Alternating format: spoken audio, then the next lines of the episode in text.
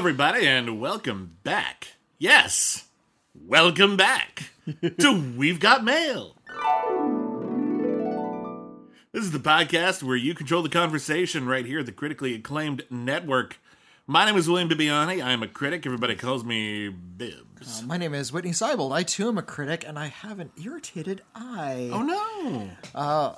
One of my other occupations, uh, the one that puts food on the table, is I'm I'm a Thank you to all of our patrons, by the way. The, the- the- food might not be on the table, but the rent wouldn't get paid without you. so go- thank you oh, so much. Golly, yes. Um, no, well, I mean, j- just like everybody, I, I have to have to hustle. No, we all do. I, have, I have uh, a soap business. Yeah, there you go. We, Yeah. we, we, we all got stuff on the side, and uh, then one of my uh, one of my primary gigs is as a film projectionist at the New Beverly Cinema, and I worked on a film strip tonight, a 16 millimeter film strip that was so badly rotten and degraded.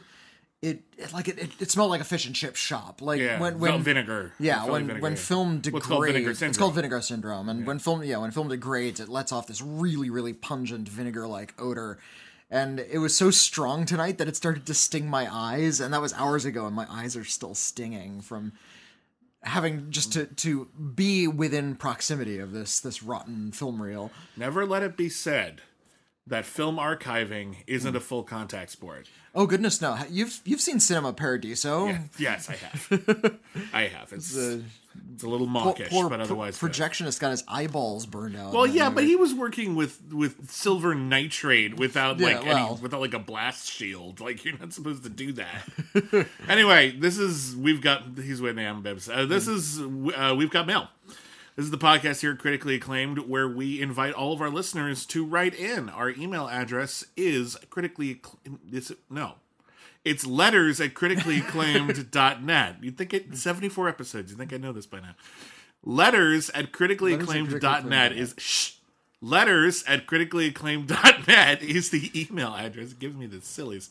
Uh, and uh, yeah, we invite you to write in, ask us questions, uh, critique our critiques, ask us for film recommendations. and take us to task for goodness sake. If necessary, yeah, we we we welcome it. We all want to be better people, and uh, well, I think we'd be hypocritical critics if we weren't able to take a little criticism once in a while, right? So we're all trying to be our best, and sometimes we need people to point out when we've come up a little short. So, uh, in any case, we don't like to dilly dally too much at the beginning of these podcasts.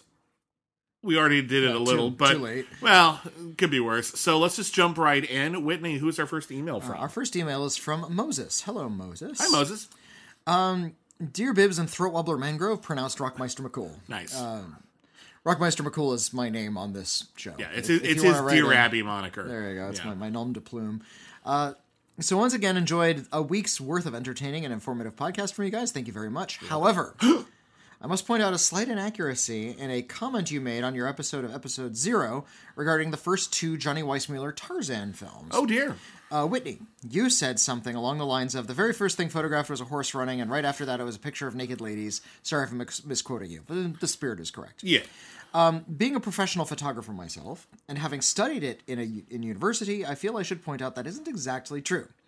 The first known photograph was taken by Nicephore Niep- Niepce from uh, years 1826 to 1827 uh, of the view from his window. See attached, and uh, yeah, there's a picture of uh, out. Oh. That's the not the first photograph The ever. very first photograph. Let me see that. Yeah, That's right awesome. There. It's all really cool. Looks like an Elias Wow. Marish film. Yeah, it looks really. Gr- ah, the grit on that. wow, you can just see the emulsion. It's Yeah, gorgeous. re- remember when they tried to get rid of like the grain when they moved to digital technology? Oh, I everybody know, said no, no. Well, they the smeared grain." everything. Everything Yeah. looked like it was like a cartoon. Like, Everybody looked like really kind of No, film grain yeah. is part of the image. It adds texture. It's where all the Mm-hmm. life comes from. Yeah. Uh, what you were likely referring to was the works of Edward Mo- uh, Muybridge, who famously created a series of photographs of a running horse in 1877 in order to help some millionaires settle a bet as to whether or not all four horses' hooves leave the ground at once during full gallop. See attached. And I've seen those pictures before. Yeah, I've seen this. too. And and yes, indeed, all four feet leave the ground at one point. Yeah, it's weird to think that there was a time when that was like an object of like debate. Yeah, Like well- that's like people were freaking out about that, but like there was no way to prove it. Yeah, There's no so, way to yeah, so literally to- prove it, had yeah. to, like, not there weren't motion cameras yet, uh, but yeah, they had to like take a bunch of still photographs and see if it actually happened. His belief for centuries by many, while that it does happen, the horse's legs would be extended all the way from the body. The photogra- photogra- photographs shocked the world by showing that a horse's hooves leave the ground when the legs are all curled under the body. Muybridge continued to make similar studies of people, men and women, walking, running, boxing, fencing, performing cartwheels, etc., while nude. These were considered to be of scientific interest until he started doing studies of women bathing and spanking one another. See attached. then eyebrows began to raise and his reputation began to be questioned. On the subject of Tarzan, I have an amusing anecdote about uh, his worldwide popularity. I was attending an afternoon weekday prayer at synagogue, and to my shame, had forgotten to silence my phone. Oh, dear. My ringtone for text messages is the Tarzan yell. Sure enough, in the middle of the prayer, the jungle yodeling of an ape man blasted forth from my pocket. There was a stunned silence, and then the sound of a 90 year old Hasidic rabbi chuckling. With agonizing slowness, he stood up, pointed at me from across the room, and croaked, Johnny Weissmuller! Have a great day, guys. That's awesome. Thank And, you and that. here's here's the uh, women bathing picture. Oh, classic. She's, yeah, sta- she's standing in a basin and pouring water over her the, head. the expression Whitney was ta- we were talking about um, Hmm. how um, the idea that um, sex and Hmm. violence in media, or especially uh, visual media, Hmm. is somehow new. Uh, the idea that oh movies didn't used to have sex and violence in them and how that was that was a lie. Uh-huh. and uh, Whitney it's an it's an adage that I had heard. I, I never actually took it entirely literally. Hmm. uh, but uh, the, it goes that the first picture taken was that of a horse. That is Yeah. often believed to be true but and the second was of a naked woman. And uh, yeah I actually love learning that there's some factual merit to that but not really. Not and quite, I, I, yeah. I love I love knowing that. Thank you for that. Yeah It, it wouldn't surprise me to to learn that uh, uh, the French photographer who's photographing out his window also like tried to find nude ladies to photograph, like out right his window away. Yeah. like well just like oh across the street you know like in rear window the, the first photograph was an act of voyeurism. The First photograph was a murder mystery. oh, wouldn't that be a keen Like, that would be great. uh, like what would they call that historical? Uh, Fiction? Yeah, like the historical fiction, but like the murder mystery. I think there's a term for that. Oh, there is genre, term for like murder mysterizing Yeah. something. Yeah, I don't know. Yeah, mur- mur- murder mystery about the very first photograph. Would That'd be, be fun. cool. Yeah. yeah, it'd be cool. And that's why um, we don't see that first photograph anymore. It got burned. That's right. by The, fir- the first one. We don't know about like that. everyone's one. like, I have this photograph. What the fuck is a photograph? How do you know? this new technology proves Yeah. he did it. It's that's actually not a bad idea. if anyone, okay, we just gave that to the world. If anyone writes that, you have to name some characters after us, Hmm. and we just we want to thank you if it turns into a movie. I want to be a bumbling cop that the bad guy kills partway through the movie. Nice. I want to be. I want to be a funny uh, uh, coroner. Oh, the wisecracking pathologist. I want to be the wisecracking pathologist. If there's a movie, I want to be in. The, I want to be the coroner. Yeah. You got. That's the best part. That's the best role in any. movie. Uh, Yeah. Like, come It, on. it's such a cliche, but I always love it when The it shows turns up in a movie. The only better role in a movie is the guy in the Air Bud movies who pulls out a clipboard and says, "Ain't no rule says a dog can't Well- fill in sport here. Play And- and- volleyball, play baseball." and, and somebody in a Godzilla suit. Okay, well that alright. goes without saying. I mean, I meant with lines. You know, they overdub those guys. No, they speak their own Godzilla. They speak ta- their own take- Godzilla, They, they take don't- they weeks- don't- they don't- weeks-long courses. they don't have a To- to go pre-recorded Godzilla noise. Okay, fine. Our next letter comes from Fab. Hello, Fab. Uh, Hi, hello, Fab. Hello, Bibbs and Senor McCool. Uh, great iron list of the best musicals ever. Can't wait to watch The Tune. I recommended The Tune. You it's a did. Bill Plympton movie. Uh, my top musicals, in Oh. no particular order, are Hedwig and the Angry Inch, one of my favorite LGBT movies. We didn't mention it, and that is our fault. That I- is a remiss. It would have at least made honorable mentions. Like it's it's sure. a it's pretty damn amazing, honestly. Yeah. Um, the Ruttles, All You Need Is Cash. Uh, hilarious p- parody of the Beatles. I worry this gem um, uh, could fall into obscurity. Yeah, the Ruttles aren't talked about stateside too much. It used to be. There was a brief period in the '90s when they were pretty well known, and like the, Mm. the album sold pretty good and was on TV fairly often. But yeah, the Ruttles were this uh, kind of this is Spinal Tap, but for a fake version of the Beatles. Mm. Um, at the music was pretty good. Actually, they, they, they did a good job. Um, Eric, Eric Idle was one of the Ruttles. Um, I remember a really funny gag where um, this is uh, the, the docu- it's a fake documentary, and the documentarian was standing in front of the uh, stadium. It says, "This is Shea Stadium, named after that famous leader, Shea Stadium." I thought that was that's that's a gag that stuck with me. That's pretty funny. Uh, number three, Hecho en Mexico, a documentary about Mexico's music and heritage. Even though this is a documentary, I think it belongs on the list because of how the music is woven into the dialogue and flow of the film. I don't know Hecho en I don't know that one. Yeah. I'll check that out sometime. Uh, Singing in the Rain, yep. Singing in the Rain.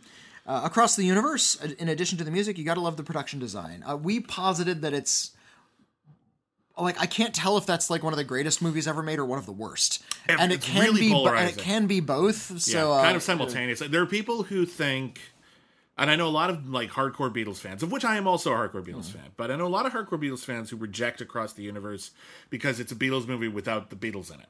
Yeah. And it's a bunch of covers and they're really bending over backwards until, you know, their bones break. Uh, to try to like find a way to weave a narrative out of every single Beatles hit, like they could possibly get in there. like we can't leave anything out. We must find a place for it, and some of them work better than others.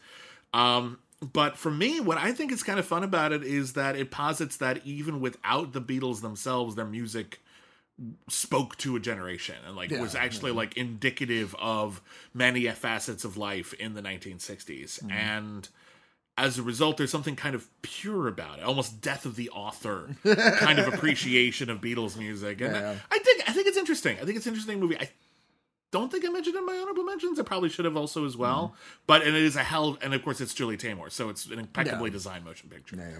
Yeah. Uh, number six, Rock and Roll High School. Yay. Uh, number seven, Walk Hard, the Dewey Cox story, which I which I haven't seen. I, I actually I know a lot of people who sing the praises of this movie and call it one of the best comedies of the century. I've also not seen it. It's not I'm not avoiding it for some reason. Just never comes Yeah, up. Never, never hasn't drifted into our field. Of I will yet. see that movie at some point, and it's probably gonna, if based on the number of people and the who love it and the praise that they sing of it, I'm probably gonna go. Why the, why the hell didn't I watch this earlier? Uh, number eight is Dreamgirls. Hmm. Number nine is Beyond the Valley of the Dolls. Which does that count as a musical? I guess so. I guess it's kind of a musical. I mean, it's got yeah. Sweet Talking Candyman. That'll stick Yeah. in your head. But yeah, um, it, it's about musicians. Yeah. I mean, it's an awesome film. Don't, get- great don't, don't get me picture, like, wrong. but if, no, if, no, no, yeah, if you want to start splitting hairs over genre, I suppose it I, could be a musical. I, would think that it probably doesn't have quite enough music to be a musical, but I also Hmm. wouldn't fight you on it. So that's why I wouldn't even have considered it. Well, it is my happening, and it freaks me out. Um, and number ten is Tenacious D in the Pick of Destiny. I which, which is it, it's fun for kind of how cheap and silly it is. I think. I feel like that's better music than it is a movie. Hmm. Like the music is really, really good. All the classic bits are in there.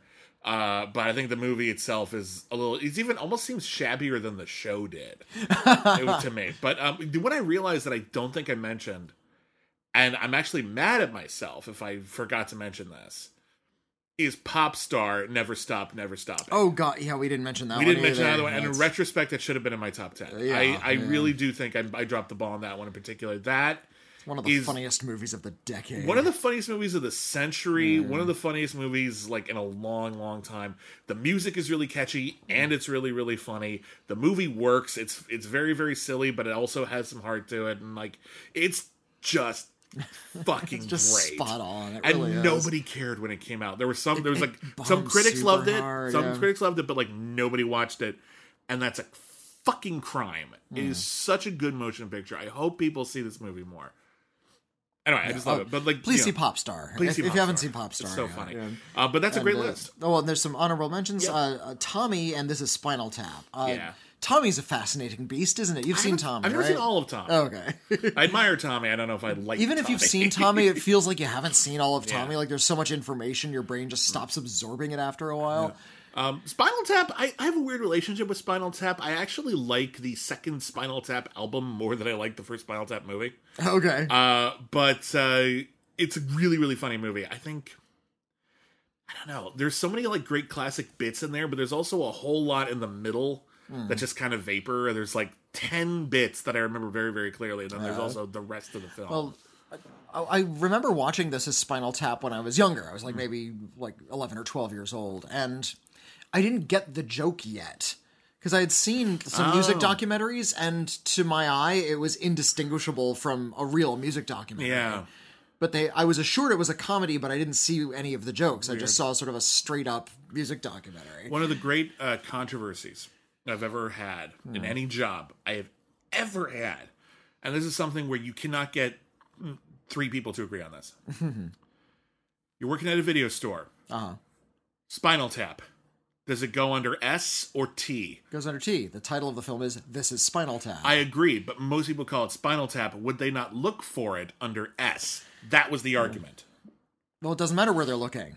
You file it correctly. Damn But then it. they can't find Spinal Tap, and then we spend all, Then they all- ask for every you. single. But then we constantly have to show them where Spinal Tap Mm-hmm. is. Wouldn't it be easier if we just put it under S? I agree okay. with you. I also put it under T. Yeah, no, uh, but I'm just saying I've run into this argument every video store I ever worked at, every video store I've ever visited. Mm. If it comes up, it's a point of contention. Everyone goes, ah, not this again. I, I actually got into uh, not, not a row, but just had a, a little bit of a snit with uh, a fellow archivist of mine uh, over where you would file the Jurassic Park sequel.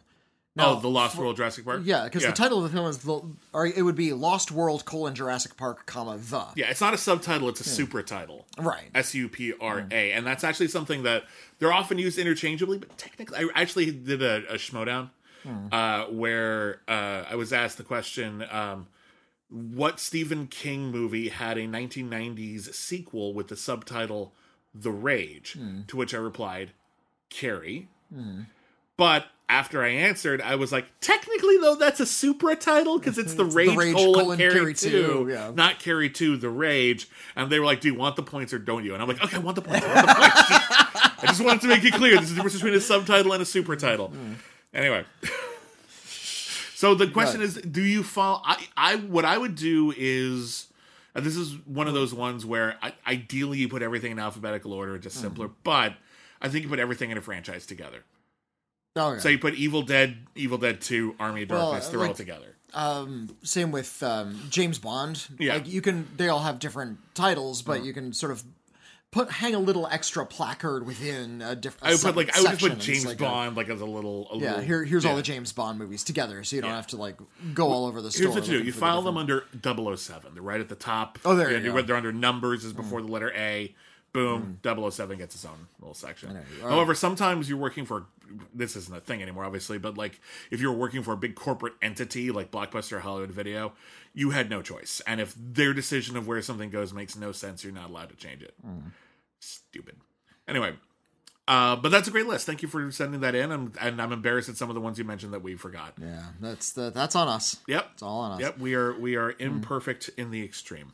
What's our next letter? Here's a letter from Christopher. Hello, Christopher. Hi, Christopher. Um, good day, gentlemen. I just recently listened to your latest letters episode where a guy from British Columbia wrote in about the ethics of piracy, stating that he will be pirating Godzilla vs. Kong among other films because HBO Max, Peacock, and such aren't available in Canada. I wanted to write in because I am also from British Columbia. Okay. Hello from Victoria. Hello. And what that listener failed to point out is that while no HBO Max, Peacock, Hulu, and a handful of others aren't available up here, their exclusive content is almost always available to watch legally through other means.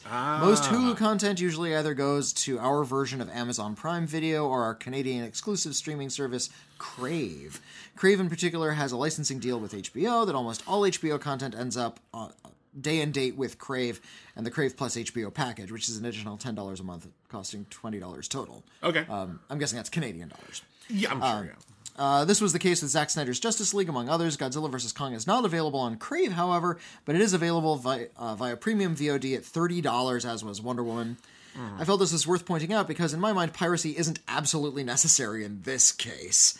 Uh, to end this letter with an actual question, do you suppose that once the pandemic is over and the novelty of movie theaters being open again is, is being open again is back, will people start to long for the days of being able to watch big budget new releases day and date from their home? Thanks for all the great work you do, Christopher.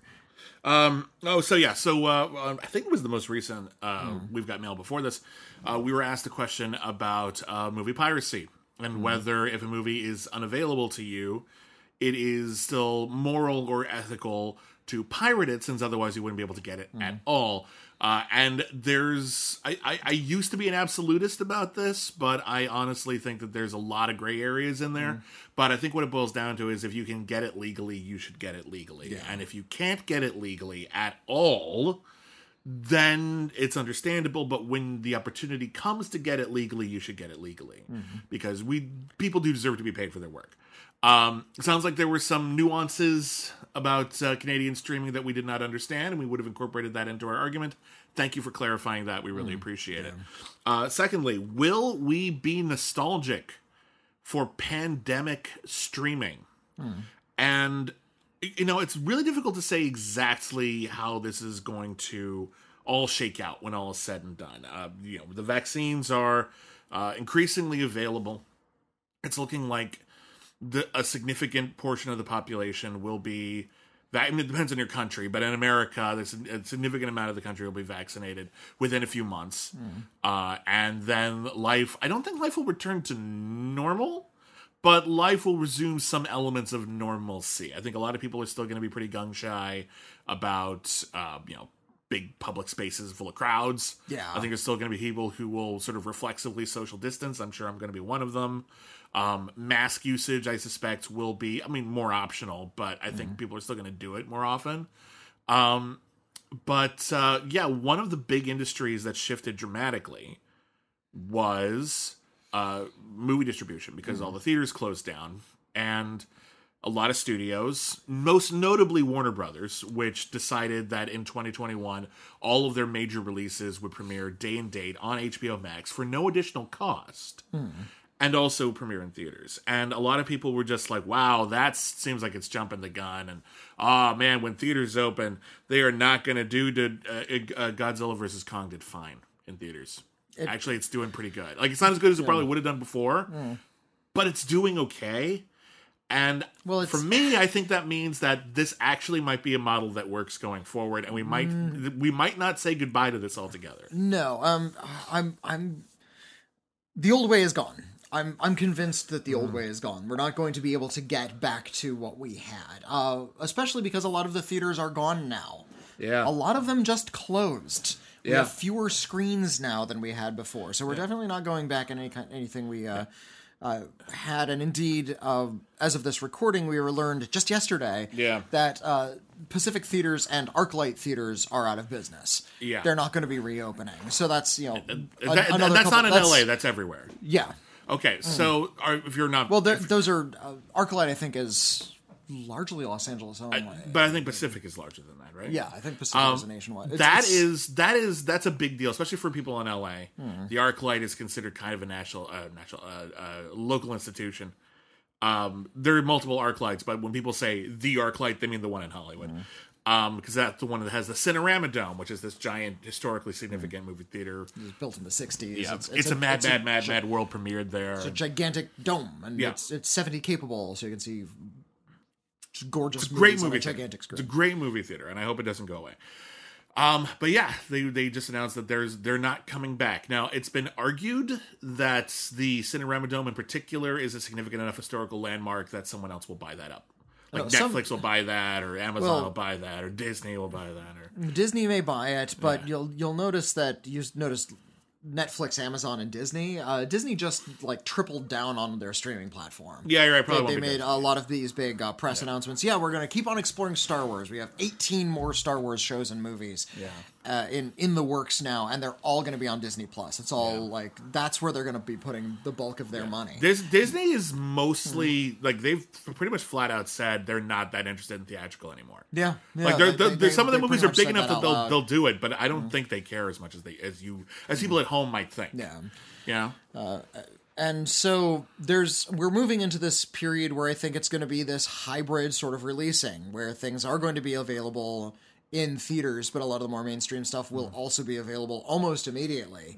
Or maybe with like a few weeks uh, padding between the theatrical release and the uh, streaming release. Or or will be the thing that Disney does, which is we'll release them simultaneously, but at home you're going to pay more. Yeah. Uh, which honestly, if you've got I- like if you've got like five kids or something like that, that's a bargain.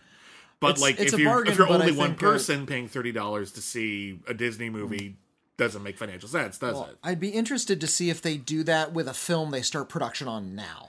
Because the ones they've done that for so far were already in the can. And they kind of had to just admit that they need to make some kind of money on these things. Be a Otherwise, they'll of take a bath. Well, they they're not releasing their numbers though. They won't tell us exactly Yeah, how much Mulan made. You know, they won't Yeah, tell us exactly how much Raya made. And and because of um, the way streaming works, they don't have to. There's, Yeah. they're, uh, Netflix set that precedent. They Well, they're don't not. have to, well, they're uh, not. They don't have to answer to uh, theater owners and say, "Here's how much these movies made." They don't Mm-hmm. actually have to. They have no obligation. They're vertically with streaming services. We're get, we're getting into a lot of weeds here, but like with streaming services, studios are once again vertically integrated. Uh, not every studio has their own streaming service, but uh, the big ones mostly do. Um, vertical integration is what happens when you control the means of production and the means of distribution and the means in between mostly. Um so basically means you don't have to answer to anyone to make and deliver your product. In this case it's art which some might argue is not a product but to a corporation it is.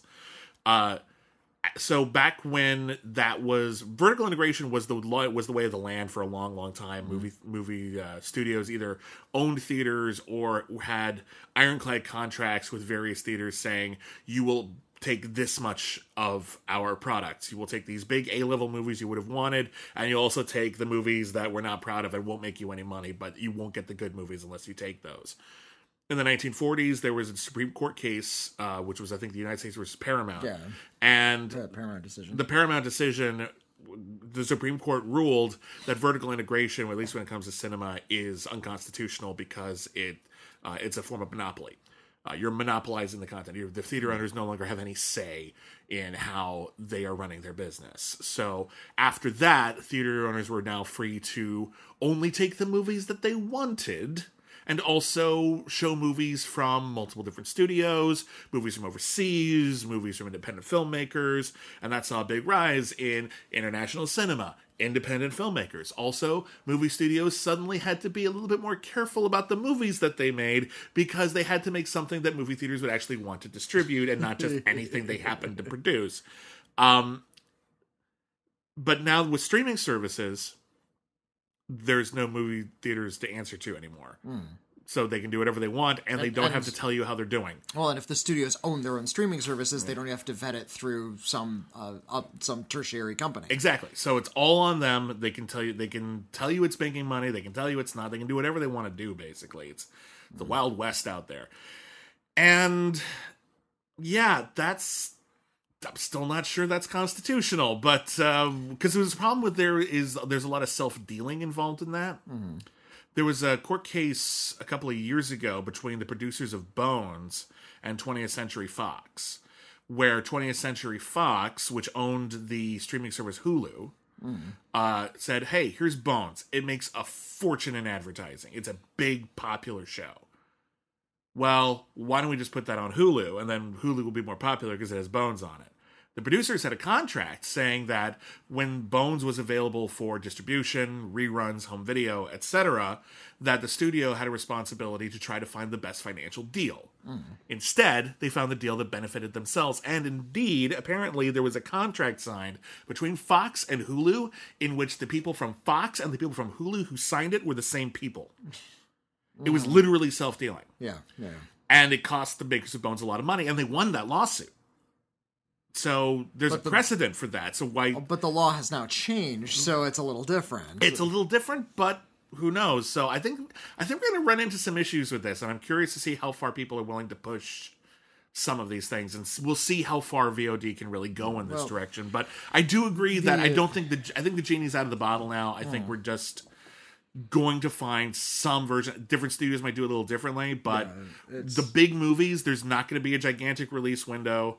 There's we're, we're going to have more options. And in a lot of cases this is actually a good thing. I know a lot of people uh, who have disabilities are actually very glad that they can get to see movies Oh, yeah, because that's- because a lot of movie theaters are not made for people with disabilities they're just not they're they do a very Well, very poor job of it just know? or just people who live in uh, cities that don't have movie theaters. Exactly. The- a lot of these screens are closing down. Uh, Yeah. there was um, a little bit of a panic when uh, Steven Soderbergh released his film Bubble. Ah, uh, th- he, Bubble is actually a historically significant film because it was released on home video in theaters and uh, on streaming services, such as they were back in the early 2000s. Mm-hmm. Yeah, same uh, day. all simultaneously. like you could to do that. download it on iTunes uh, that day, and that was a novelty at the time. No, granted, it wasn't a big blockbuster; it was an No, it's film, it's, but it's it a is little, noteworthy. little tiny independent film, and uh, everyone was a little bit afraid that Steven Soderbergh was revealing that uh, theaters could be bypassed. Well, you know what? Now they are. well, they can.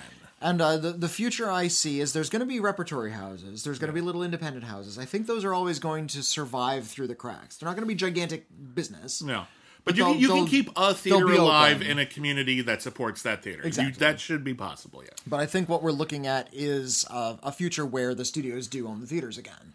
Yeah. And the the biggest studios will just be distributing their own project product. So if you want to see the Disney film, you go to the Disney theater. yeah. You want to see the Netflix film, you go to the Netflix theater. I also And- agree with this is going to happen. yeah, this It's- is it's sooner than later. The, the idea of the, the what you and I grew up with was the idea of the multiplex. You go to one theater, they have 16 screens, and you can see several movies there. from different Right, studios, yeah, from yeah. from all over the place. And I think that is something that uh, we're, gonna see a lot We're gonna, of. yeah, is going to start to wither pretty quickly. Yeah, but uh, the the the we'll find out. I think we're going to really see how things will shake out, like kind of by the end of the year, Mm. Uh, because I think some theaters are going to try to hang on, see how big the business can get again. Uh, but You it's said- also you possible that Godzilla did well, but it was the only one. True, hmm. true. Well, the thing is, is that it made more money than people expected. It also didn't hmm. probably didn't make as much money as it would have three years ago. Hmm. So it's hard to say. It's hard to say. We're gonna see. How, we're gonna be watch. We're gonna be watching closely how this shakes out. For and honestly, it might not be clear exactly how it's gonna shake out for years because it's a weird system. It's a weird system, and it's moving quickly, and It the technology is changing so much, and Yeah. and everybody's trying to predict what the future will be. Uh, but yeah, Disney and Warner Brothers have put all of their money on streaming. Yeah, That's- They're- that's then- where and it's gonna go deal. for those two we, big We might revere the theatrical experience. Many of the filmmakers might reveal the theatrical experience. There might even be some people at those corporations that revere the the- theatrical experience. Uh, overall, they care about money, Mm. and a lot of people are like, "Oh, but like those movies make billions of dollars." Certain movies make billions of dollars. The majority of the movies that a studio makes does not. So you also have to factor in, factor in the possibility that most people only see a handful of movies in a theater every year. They see most of their movies at home. Hmm. So the question the studios are asking themselves is is it really worth gambling on having all of these movies we spend so much money on making over a billion dollars to justify the amount that we spent on them? Or is it worth putting out just enough premium content? I'm using the word the way they would on our streaming services that instead of paying like $15 a ticket to see three of our movies a year, people are spending $15 every month for 12 months out of the year. Hmm. They make more money that way. So it's a little cynical to think of it that way, but again, to them, it's a business. It's what it's like. Anyway, Yeah, they- they- they'll just chase. They'll chase the dollar, and sadly, it's the, anyway. so so to get back Holly- to Hollywood's not a democracy. we, we, we got off on a rant here because it's a long, complicated uh, a topic. But the original question was, will we be nostalgic for day and date VOD? And I think our answer is, I don't think it's going to go anywhere, or it's never, it's might not overtake things right away, but I th- think we're not going to completely move away from it. yeah, yeah, Yeah. Next letter. yeah. but We'll see. Uh, next letter comes from Jeremy. Uh, Hello, Mr. Bibbiani and Mr. McCool. I've been wondering how to ask this question for some time, and Okay. since you may have some insight into the technology, to help me figure out, I would try.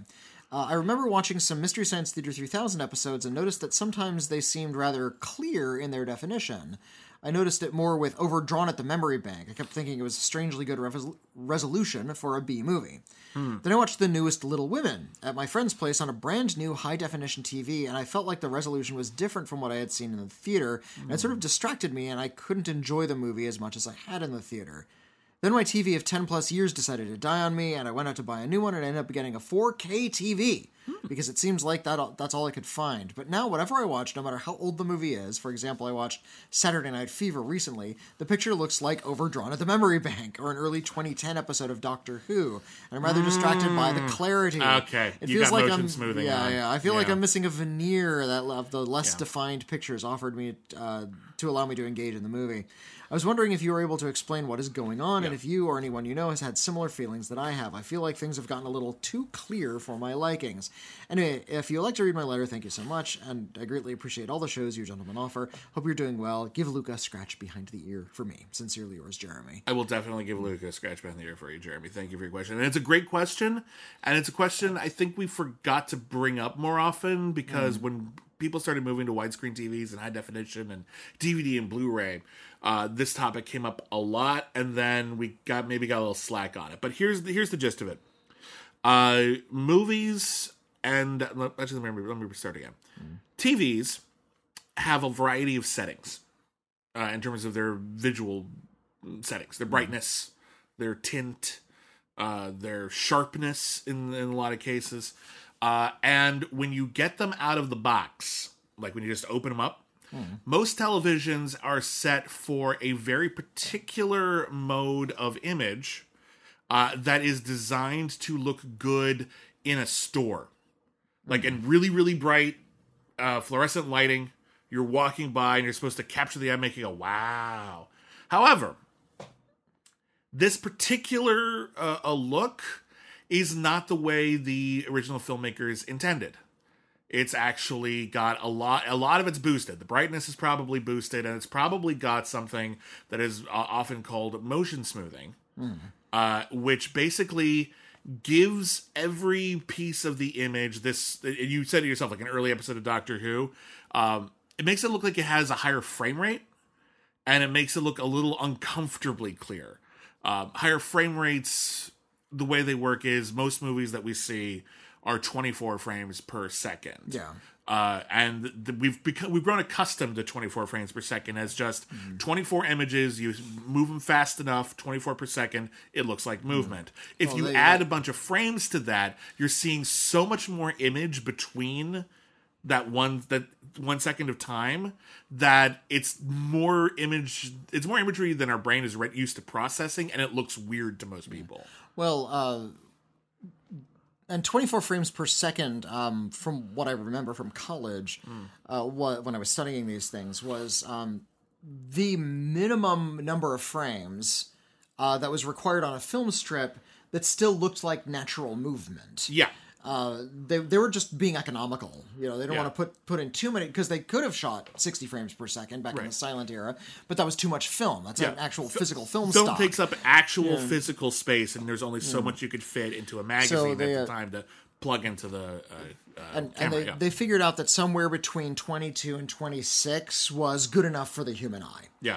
A human eye can process more than that, but that's as much as they were willing to give up. And the actual frame rate you saw uh, in the silent era was variable depending on how fast. Sometimes they were hand cranked and Yeah. they would be run at different speeds. Yeah, because it didn't really matter. Uh, but once there you was- had once you had synchronized sound, Yeah. it had to be a consistent frame rate. Otherwise, the sound would go out of sync. So it needed to be 24 frames per second. It couldn't and be they settled 23 frames one second, 26 frames the next second. That was the, the sound wouldn't work that way. And that's film and that's high definition video. Yeah. Um, Uh, and uh, but however, some European Hmm. uh, markets use a system video system called PAL, which is closer to 30 frames per second, Pal and it is actually only 25. Is it only Um, 25? yeah. I thought it was a little more than Well, regardless, it's just a little bit more, um, and the human eye can kind of notice it looks a little different. And NTSC video is 30 frames per second. That must be what um, thinking of. and, and and it's also HD is 30. Yeah. Um, and there's um and some video games have uh, higher frame rate as well. yeah, but there's um, there's HD. Oh, you know what? There actually is a PAL that runs super fast. Like that's what I'm it's thinking. like of. Super PAL? it, it's like a super PAL. And it's like that's like 50 frames Yeah. per second. Well, in any case, uh, motion smoothing is a setting that a lot of TVs have that c- creates this like ultra crystal clear, the semblance of having uh, ultra high frame rate. What what they uh, what it uh, what yeah. it does is um it takes an it takes the image you know think of the frame rate and like the the tiny change in between the two two different frames. Yeah, well, so let's say let's say your, your hand is off to the side, and now like you're waving. So the next frame, it would be up a it would little be bit. up a little bit. Now, in 24 frames per second, there wouldn't be anything in between those. You just have those two frames. Yeah. But if all of a sudden you're watching a film that can, uh, TV that can do like 60 frames per second, Yeah. there's not going to be a lot of like little bits of information in between those two frames. Mm-hmm. And they're using these smart artificial intelligence technologies to figure out what would go in there Yeah. and artificially creating a digital image to smooth those two frames together. Now, neither Witney or I mm. are like tech guys. There's probably more elaborate terminology we can use to describe this, and mm. probably we could be describing this a little bit more accurately than we are, but that's the gist of it. Mm.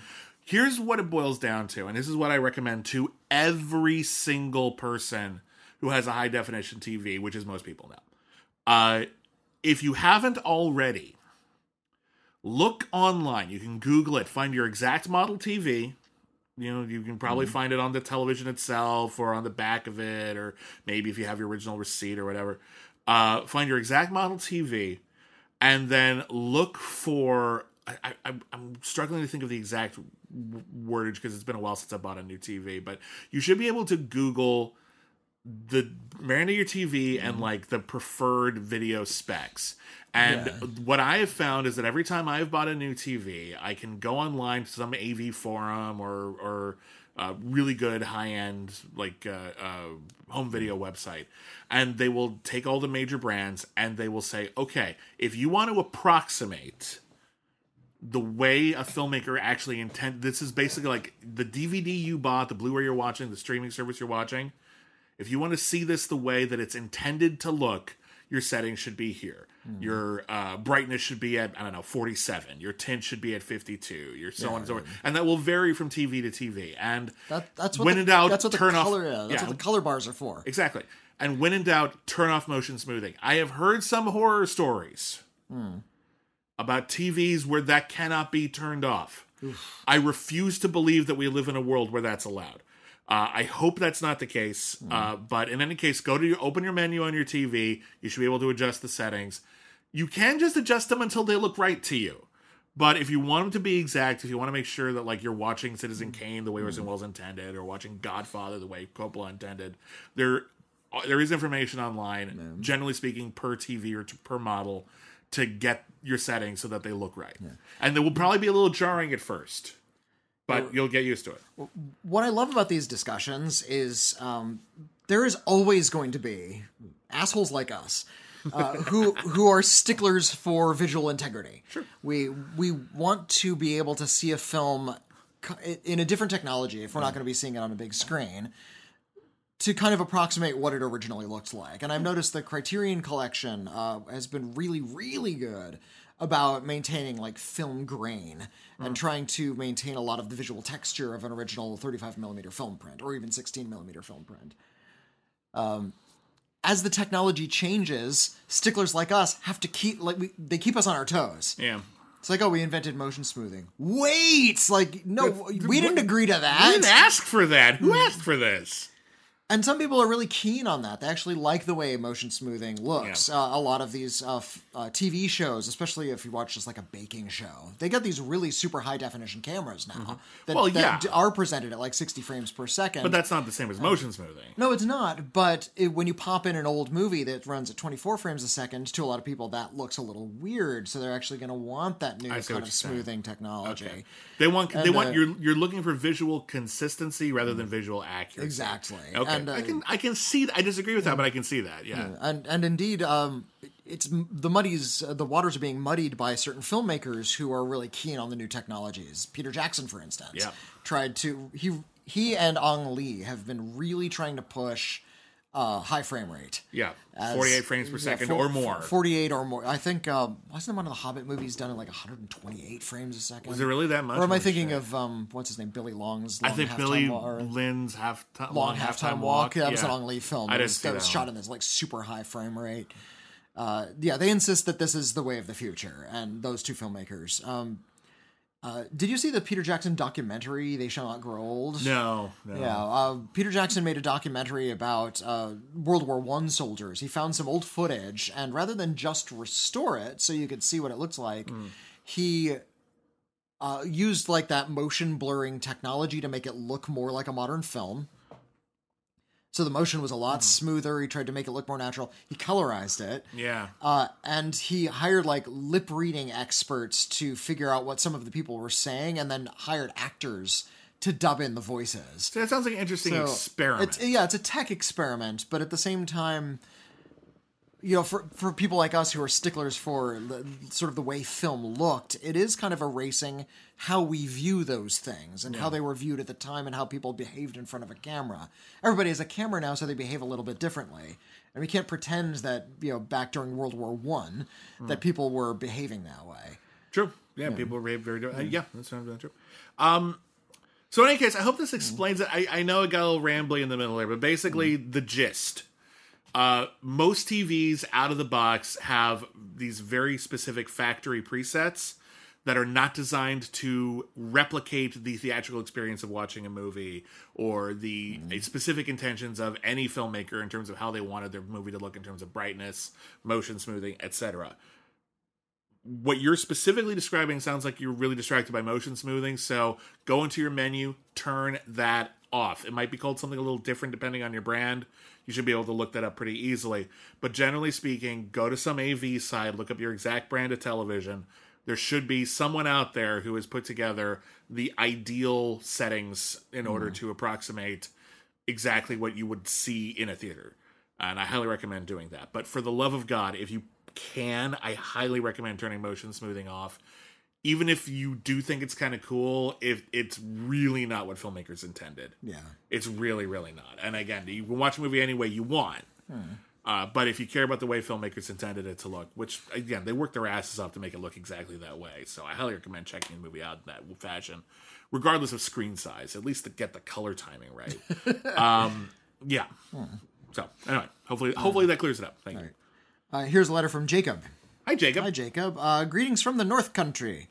The North Country, uh, Iceland. It's uh, Wait, I don't know. Well, I, there are many countries north of, of there's, this you know one. what? We're just gonna move on. Witney, right. I apologize for for Witney, Don't you ever apologize for me. I can embarrass myself on my own. and Um, you do. Uh, I recently was having a conversation about The Twilight Zone with my brother, who is going to school for film and television, and it really got me thinking, and I wanted to share some ideas with you and get your thoughts. Let me say right off the bat that I love The Twilight Zone, Yeah. and fully respect it for what it is and its impact on genre and television history as a whole. So many people in the film and television world have cited as a partial influence on what they do now. That being said, my question is this, and please forgive the blasphemy. Is The Twilight Zone overrated? Excuse me. Sorry, you okay there? I think I just died. I've recently been watching Alfred Hitchcock Presents on Peacock hmm. because what else is on Peacock? And I Touche. and I had no idea that this brilliant anthology came first. I always assumed that the Twilight Zone was somewhat like the first of its kind, and that Hitchcock got into the game because of it. And now I find that it existed years before the Twilight Zone. There are also so many great episodes here with great guest stars, writings, writers, and directors, all hosted by the master himself. Yet the show is rarely talked about anymore. The same could be said of Tales from the Dark Side or Tales from the Crypt. Both great, really talked about or given much credit uh, in the genre as the Twilight Zone. Why do you suppose this is? Tales from the Crypt is an absolute gem, yet rarely do historians or books talk about it. It's always the Twilight Zone this, the Twilight Zone that.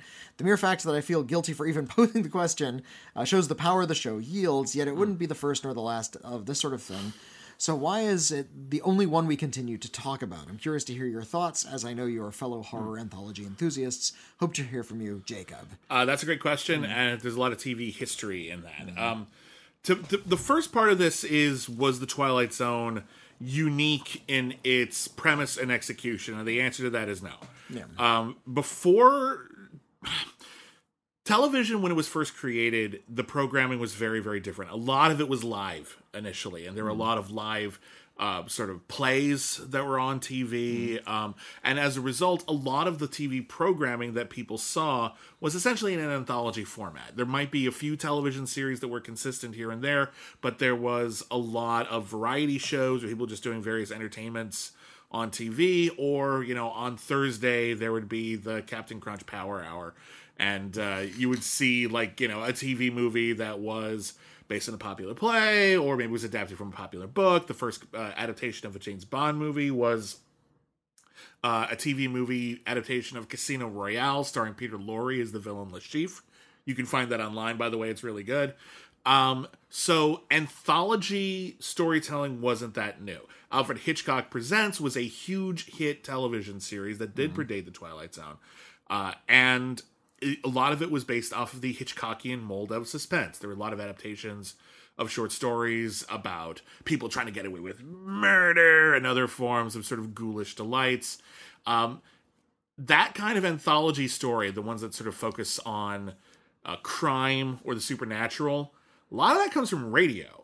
Yeah. A lot of that comes from radio, and you would hear a lot of radio. I'm trying to think of like some of them. Was there was the Whistler?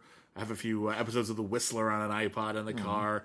Um, but yeah, you would hear There's listen a- up every every Friday or whatever night it was, and you would hear a new tale of suspense and terror. There is. Um, I- know there's a lot of websites where you can get MP3s of a lot of those old uh, radio shows, and they're actually pretty exhaustively cataloged online, and you can get them for free because they're all in the public domain.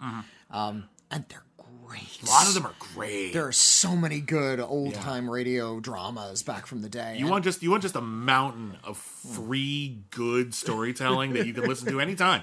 Look up old radio shows. There's some. ama- I mean, you're gonna run into some racist ones. You're just gonna that's gonna happen. But Uh, they were made in the 40s. yeah, there's there's some racism, there's some sexism, there's some other isms that just stink. But uh, not all of them have that, or at least not overtly, and some of them are really fascinating, well written, excitingly acted. There's some good shit. Look, Out look up the uh, the Agnes Moorehead rendition of "Sorry Wrong Number." Oh, I don't where, know that where one, Ag- Agnes Moorehead just like goes completely insane on mic. she over overhears a, a misconnected telephone call. Yeah. that somebody's plotting a murder. and she's uh she she's bedridden and she can't go anywhere and so yeah it's just this mountain of suspense. Can she do anything from her bedside with only a telephone and nobody believes her? And it's a great story.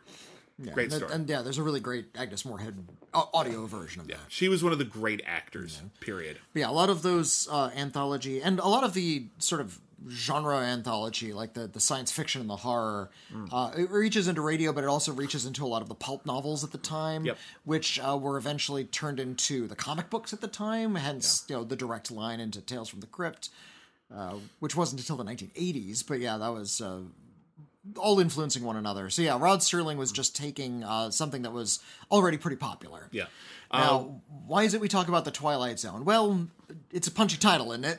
It's a great Uh. It's it's a great, and you know, a lot of the the iconic stories uh, were just really well told and really well remembered, and a lot of it has to do with syndication.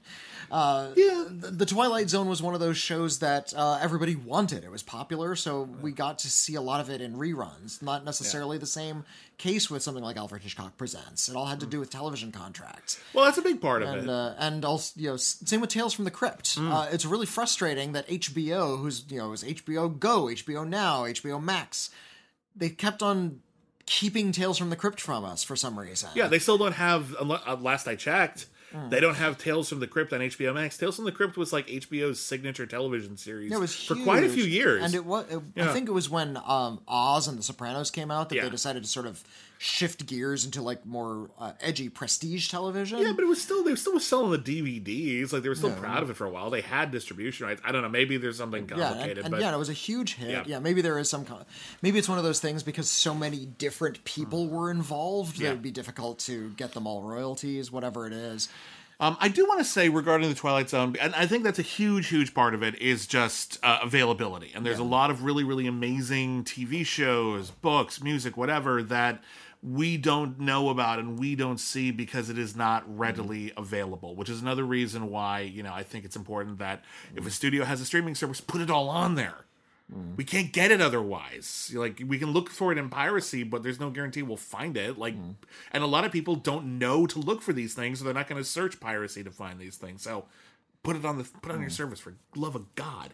um, so that's definitely part of it. However, there are a few other factors that make the Twilight Zone a significant uh, television series uh, on its own. Uh, a big part of it was Rod Serling himself, who, when the Twilight Zone premiered, Rod Serling was considered arguably the great artist in television. He had written a series of TV movies which were award winners, groundbreaking, dealt with serious issues in a way other television uh, wasn't. He did uh, movies like Requiem for a Heavyweight, he did movies like Patterns. Uh, these were big deal motion pictures, and he was becoming a household name himself. So Alfred Hitchcock was already Alfred Hitchcock when he did Alfred Hitchcock Presents.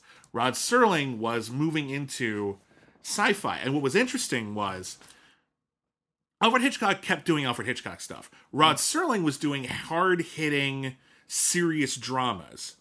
and then he moved to sci-fi. He hmm. didn't he didn't like graduate from sci-fi hmm. to serious dramas, which was what people thought it was. And in fact, there's actually an interview with Rod Serling. I think it was the night Twilight Zone premiered on television, in which he was asked, "Why are you giving up serious storytelling?" Hmm. And then you watch the Twilight Zone and you realize that he did not. Yeah. And in fact, what he was trying to do, and what he did more successfully than many other people, was he took science fiction and fantasy storytelling, which at the time was popular, but typically seen as something sort Kid of stuff. Yeah. kid stuff, culty stuff, you know, guilty pleasure kind of stuff. And he made hard hitting, socially relevant, politically conscious science fiction uh, mainstream. And it, he didn't do it alone. Obviously, he wrote a lot of the episodes himself, but he didn't do it alone. There are a lot of brilliant writers in the Twilight Zone, a lot of brilliant storytellers and directors and actors. But it was his show. He was his. He was executive producer, and he is he, he, that show and everyone who collaborated on it has a lot to do with making sci-fi and fantasy more mainstream than it had been before. Uh, so I do think that that's significant.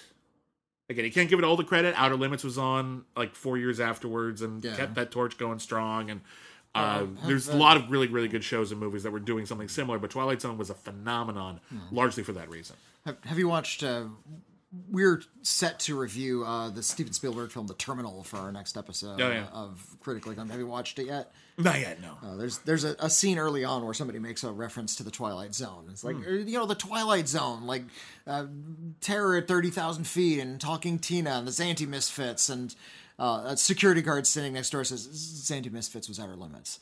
It's like That's cute. it's really cute. Yeah, uh, Steven Spielberg himself got his uh, got his start on an anthology series, Night Gallery. That's right. That was, I think, that was his first TV gig. Which and that was a Rod Serling joint. yeah, Rod Serling. After he did the Twilight Zone, he ended up doing another anthology horror themed Hmm. series called the Night Gallery, uh, which is not as well remembered, but a lot of really good episodes. Yeah. yeah. We keep coming back to the Twilight Zone. I think it's been rebooted four or five times now. It's Yeah. never been quite as good as the original. I've never the, seen the a 80s one is pretty well, good. the uh, movie has some highlights. and the movie had some highlights. The movie had some Uh, real highlights.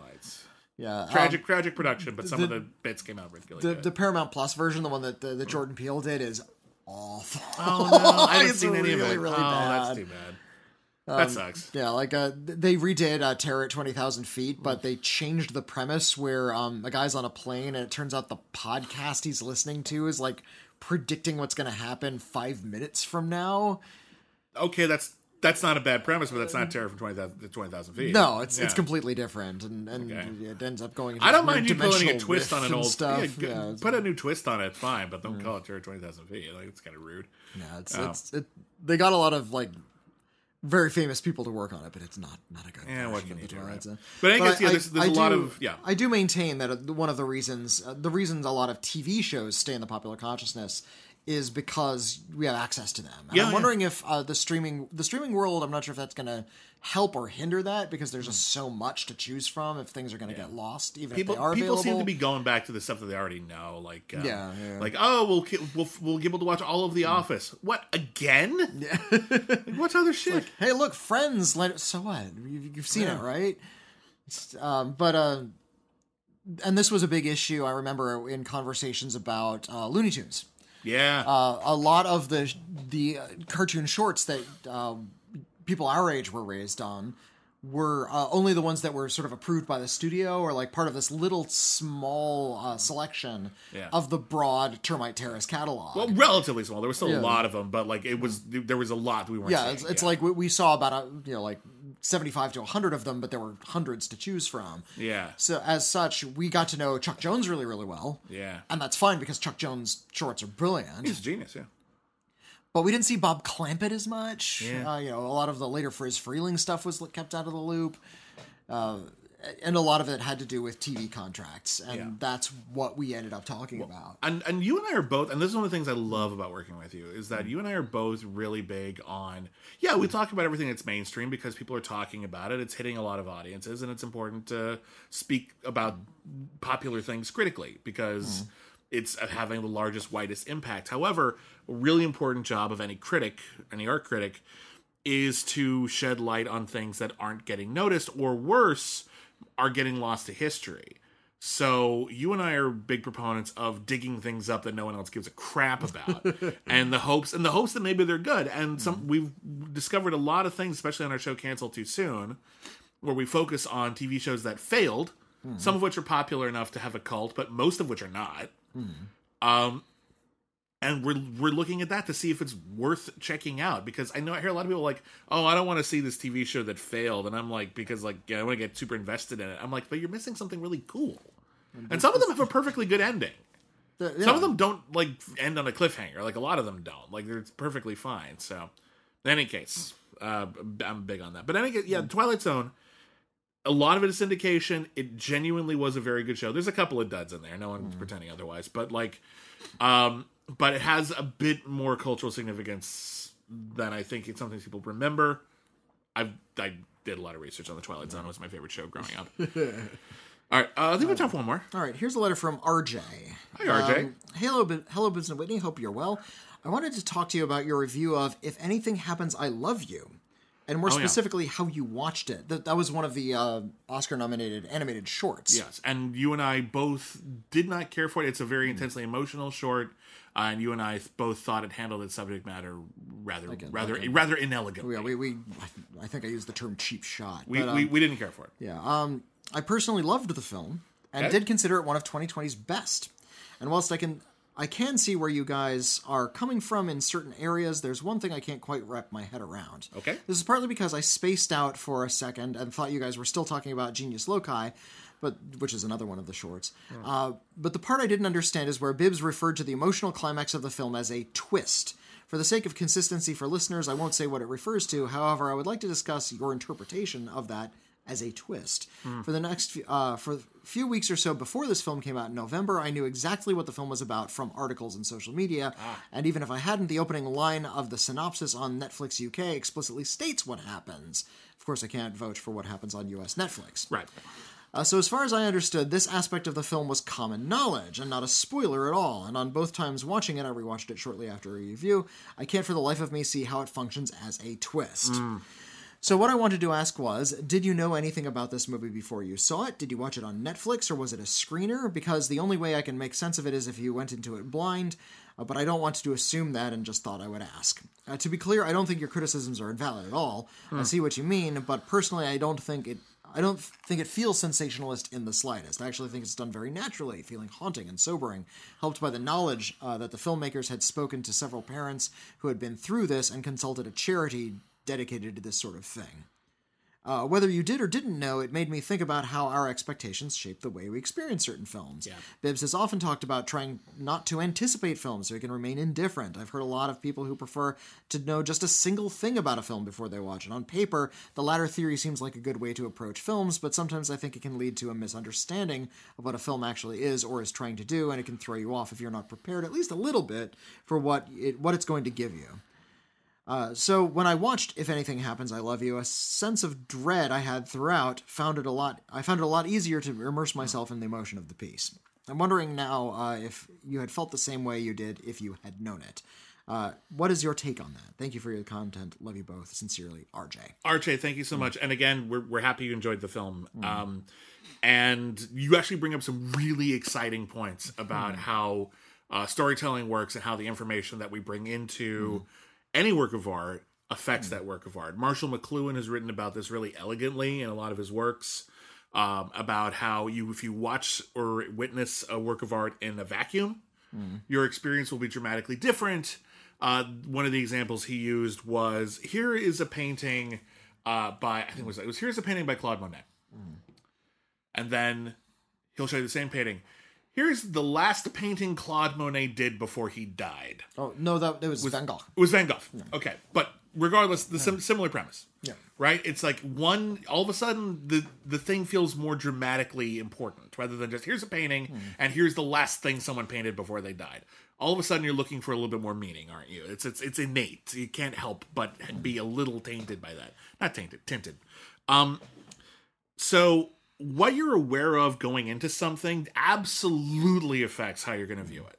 If you know the ending going in, you're going to be waiting for that ending. I, I I I know about me. I don't know about Witney. I actually did go into this uh, short film blind. Did you know anything about this short going Not, into? not a thing. Okay. Uh, and and indeed, that's that's my philosophy as a filmmaker. Um, Or- or as a film critic, or f- filmmaker, film critic. it's twelve twenty four in the Sorry, morning. I, I- I say it a lot. We're, we're Uh, that's my philosophy as a film critic. I try to go in as blind as possible. Some like bigger blockbusters that are advertised to death and like we have to write about. there are billboards it's- everywhere. yeah, it's, it's impossible to go it's, in. it's hard to go in uh, totally blind. Also, um, I don't get to experience it anymore, but I used to very much value uh, the preview experience, going to a theater and seeing all of the coming attractions. It was actually a very exciting part of going to the movies, and that's something that I have completely missed out on as a critic. When you go to a film screen, uh, a press screening, they don't show you previews. yeah, it's, I, I've- I've seen it like once.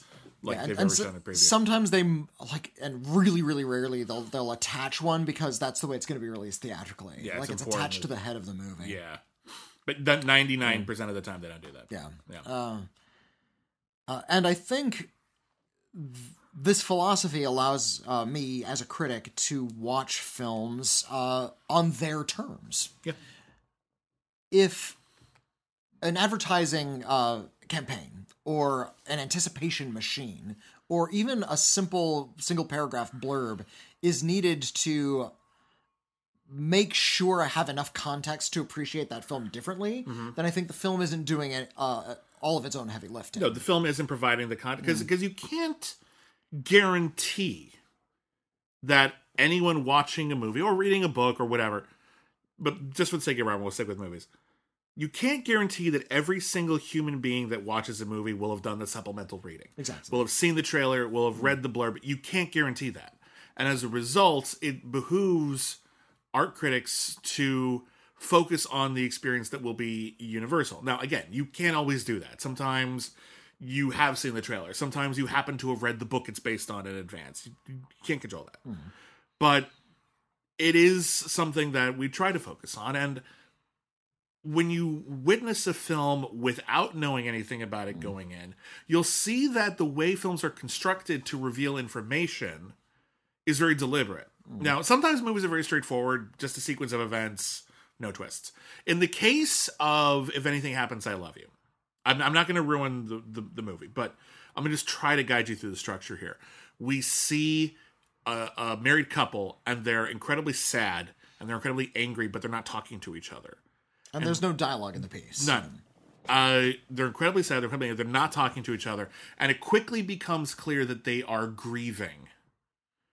The way that the movie parcels out information, first you know they're grieving, then you realize who they're grieving for, then you realize why they're grieving, and the why is an incredibly dramatic kick in the pants.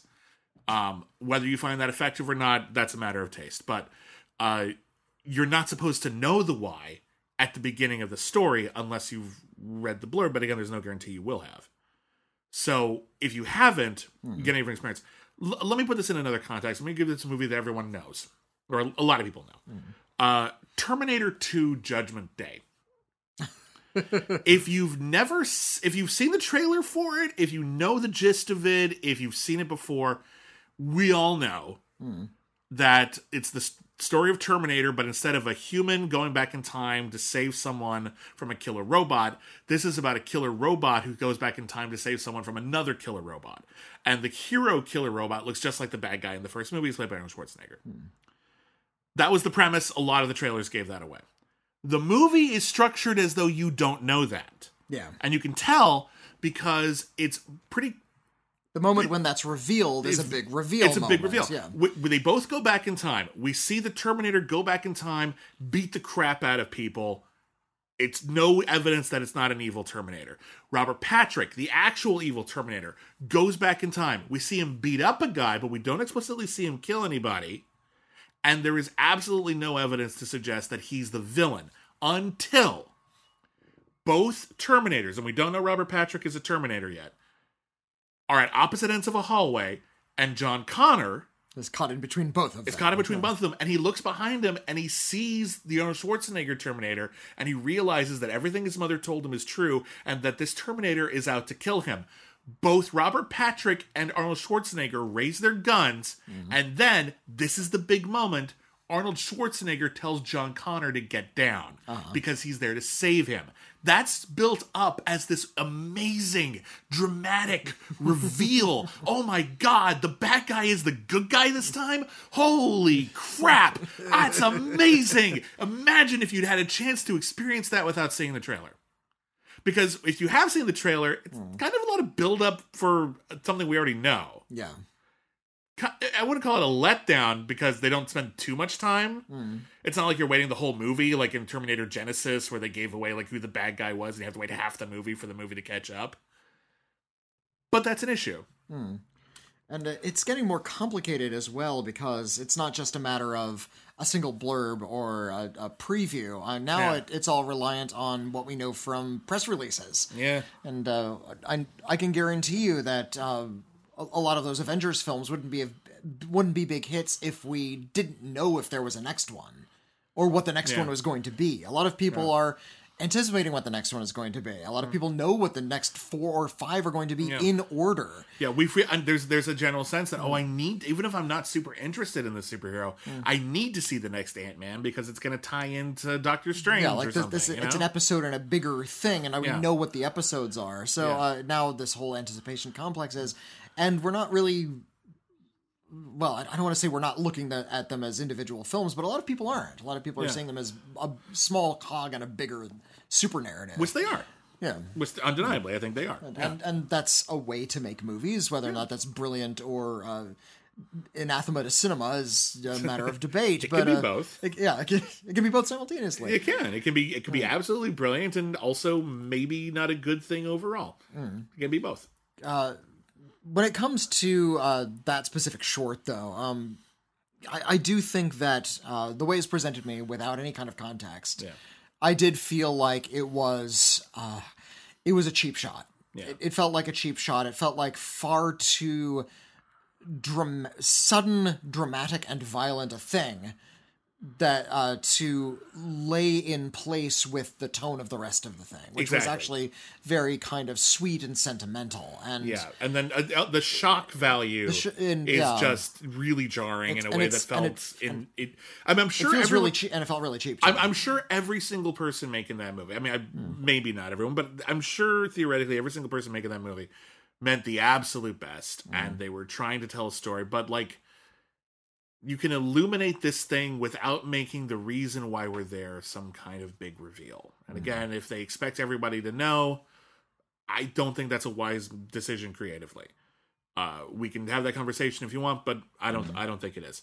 Um, but this is this is one of the reasons why I have of late in the last five years or so uh, tried to really look at the way that we disseminate information about movies and media before we see it. Hmm. In particular, and, and not just information, but the level of excitement hmm. and the level of foreknowledge that we start taking for granted. And we've seen this bite people in the butt a couple of times. Like, oh, yeah, well, I've, I've listened to all of these fan theories and I know exactly what's going to happen in the next Star Wars. Hmm. And then if that doesn't happen, I mean, it's possible that it could be so awesome that you just love it, but mm-hmm. you had the movie in your head, and now all of a sudden here's something else, and the movie in your head will never exist. Yeah. Whether that whether you're still capable of enjoying the movie or not is another matter, but that's bound to impact the way you process the movie you get. And I think what we should try to do is we should try to be as open minded to whatever we get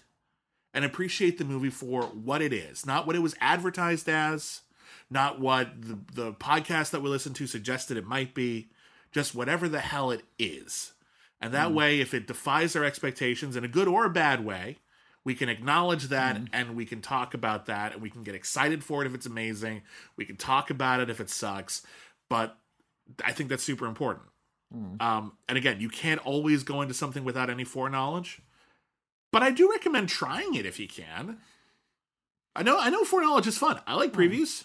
I, previews are fun. Previews are an art form in and of themselves, but sometimes I'm better off not knowing. I, I did an experiment with myself once uh, back when I was uh, well, I mean, I'm still obsessed with Star Trek: The Next Generation, but back when it was like happening live, Yeah. uh, this this was well, you know, in the er- era of VCRs, and I would tape the episodes and I would watch it more than once before the next episode would air the following week. I was just just because I wanted to enjoy it. I wanted to get to know the show really, really well, and um, I would always pay attention to the bumpers, like what's coming next, all the ads that would come up throughout the week on TV.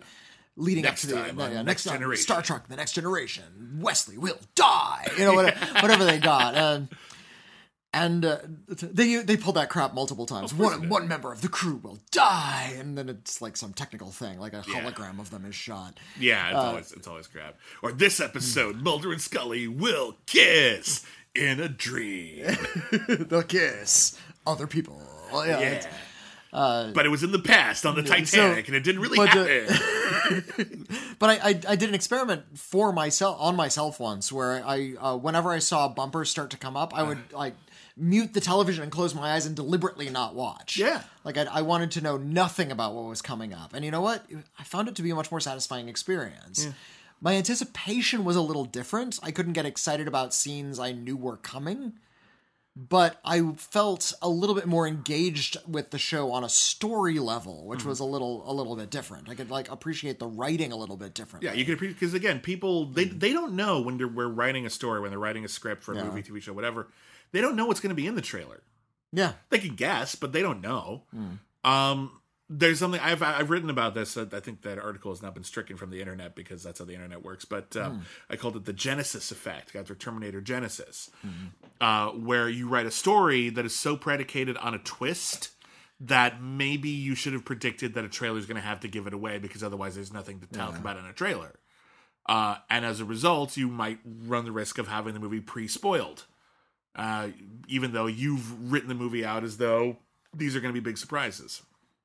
That's a serious danger. But generally speaking, they don't know what scenes are going to show up in the trailer. They don't know what line of dialogue is going to show up in the trailer. And people putting in together a trailer or a promo for a future episode, they can completely lie to you. They can tell you that this character will die or whatever like that, and that they won't. They're not doing. That. They're just trying to make it seem as exciting as possible. Like, um, what was I just watching? I was watching something. Um,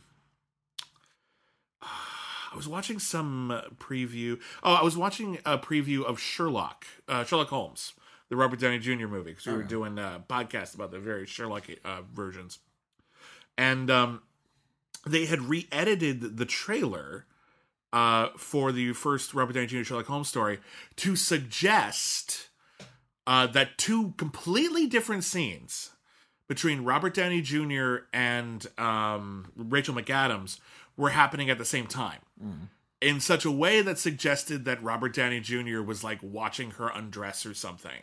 And it's like, Yeah. that's not in the movie. That's not a thing. But they edited the trailer to suggest that it was because it made it seem more salacious and therefore might make people want to see it more. But if you're expecting that, you're not going to find that. So, in any case, you can't. The other problem with that, though, I will say this before we before we wrap things up. Um, your experiment you did with Next Generation mm-hmm. presupposes an interest in watching the show. Yeah. and that's the trick is the reason why we have mm-hmm. promos previews press releases blurbs on netflix is if you know nothing about it it's supposed to get you interested. Mm-hmm. And so you know why to watch it.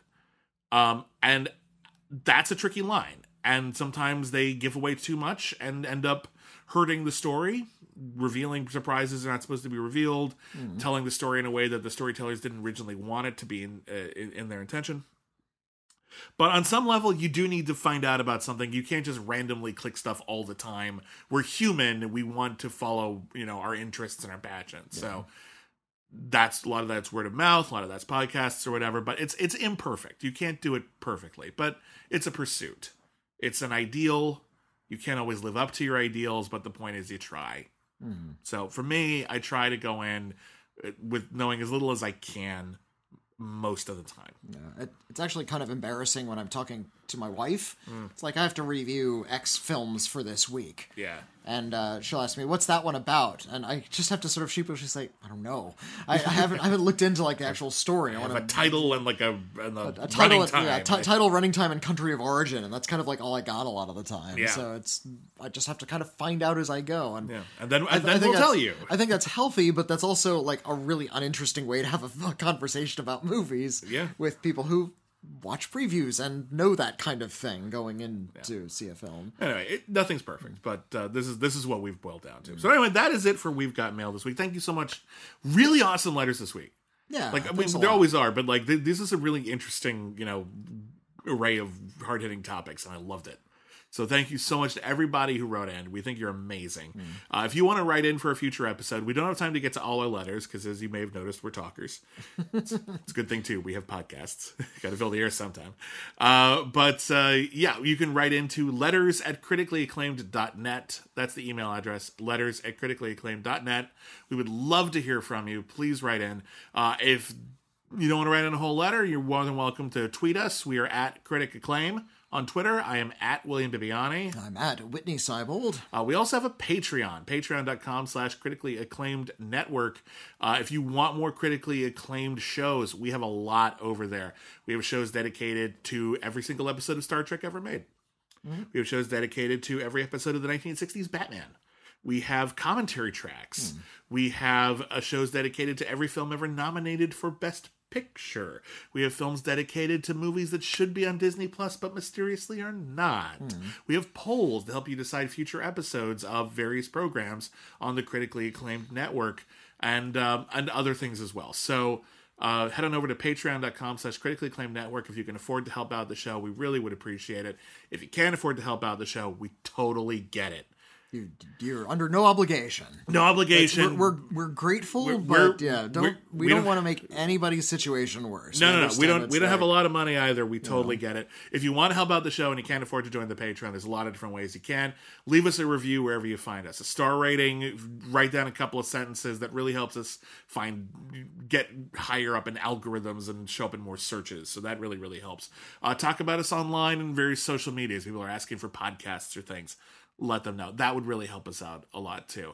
Um, but um, yeah, that that that would be nice. and uh, uh, and of course, if you're writing review, be honest. We don't want you to just you know say nice things if you don't believe it. Like w- leave any review. Just we believe in honesty in our criticism. We hope you do too. Um and um and a fish. and a fish too. I, I, I don't know. It'd be nice. Oh, and we have soap. Uh, if you go to if you go to Etsy, Etsy.com, uh, and you search for Salt Cat soap, all one word, you're gonna find a lot of handcrafted, unique soaps that were designed mostly by my wife and partner M. Lapis de Silva, but also a few that were designed by me and they are really fancy. They make great gifts. Mother's Day and Father's Day are coming up. Mm, Just a suggestion there. uh, but uh, the reviews have been really, really great so far, and we really appreciate it. So thank you everybody who already purchased some. We drop new designs on the first Saturday of every month. Sometimes some surprises in the middle of the month as well. And of course, M. Lapis de Silva has a novel that is still available. It's called Hooker. It is a pro sex work, pro queer, feminist retro wave vigilante slasher hybrid. It is about a sex worker who fights a misogynistic serial killer in 1980s Los Angeles, and she uses hooks as weapons. And it's awesome. And I do hope you check it out. It's available on Amazon. It's available at Barnes and Noble. It's uh, it's a cool book. Um. Anyway, that's it. That's it. Thanks Bye. for listening. Sincerely yours, Bibbs and Witney.